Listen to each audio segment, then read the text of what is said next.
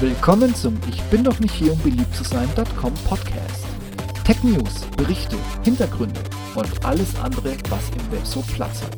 Und hier ist euer Gastgeber, Steve Schutzbier. Viel Spaß mit der heutigen Episode.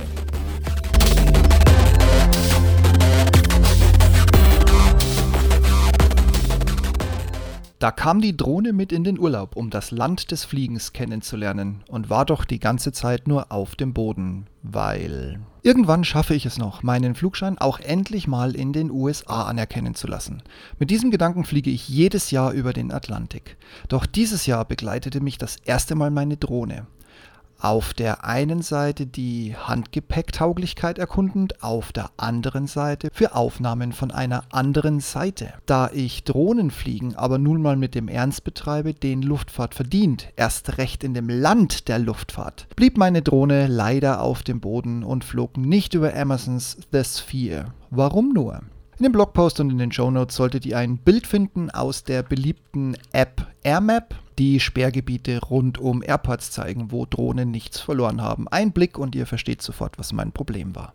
Ich muss gestehen, ich hätte die Drohne so oder so mitgenommen, aber da hätte ich auch gleich drauf kommen können. Die USA, auf die wir Privatflieger in Deutschland immer neidvoll blicken, Flughafendichte noch und nöcher und überall bist du mit deiner kleinen Cessna gern gesehener Gast.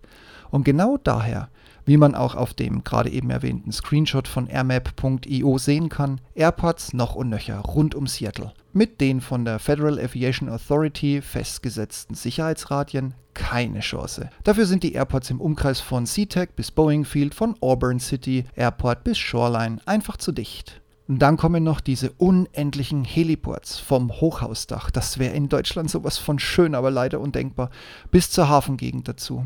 Und schon sieht man nur noch Sperrgebiete, Sperrgebiete und noch mehr Sperrgebiete für Drohnen. Klar, man könnte jetzt in den USA mit Hilfe von Air Maps, so habe ich das wenigstens verstanden, seine Intention für einen Flug einreichen und sich so eine Freigabe direkt von der FAA holen. Aber da ist es wieder das Problem mit der US-SIM-Karte und dem Mobiltelefon. Sollte von euch jemand Erfahrung haben und meine vorstehende Aussage korrigieren oder ergänzen können, immer her damit.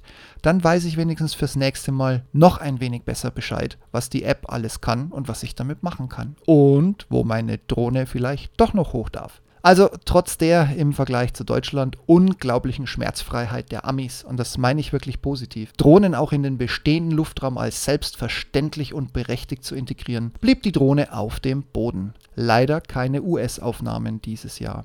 Ebenso in Kanada.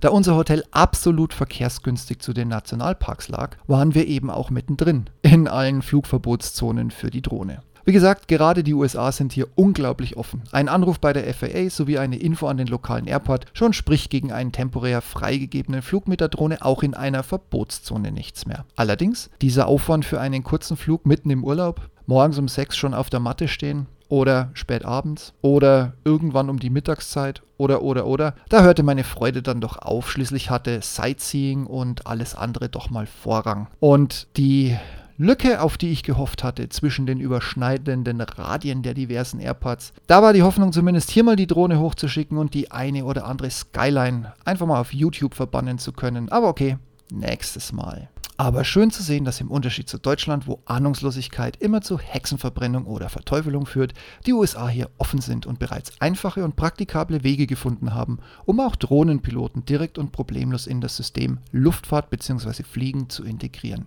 Aber Leute, ich sag's euch, nächstes Jahr, da wird's ernst. Und bei euch so? Mit der Drohne in Deutschland viel Spaß? Haltet ihr euch an die Regeln? Habt ihr eine Versicherung, eine feuerfeste Plakette? Fliegt ihr nur da, wo ihr dürft? Wisst ihr, wo ihr dürft? Oder knallhart gesagt, ist euch das völlig egal, egal wo auf diesem Planeten? Oder gab es schon mal Ärger bei euch? Vielleicht sogar schon im Ausland? Lasst es mich wissen, ich bin gespannt auf euer Feedback. In diesem Sinn, Blue Skies, Happy Landings und bis zum nächsten Mal. Macht's gut, ciao, ciao.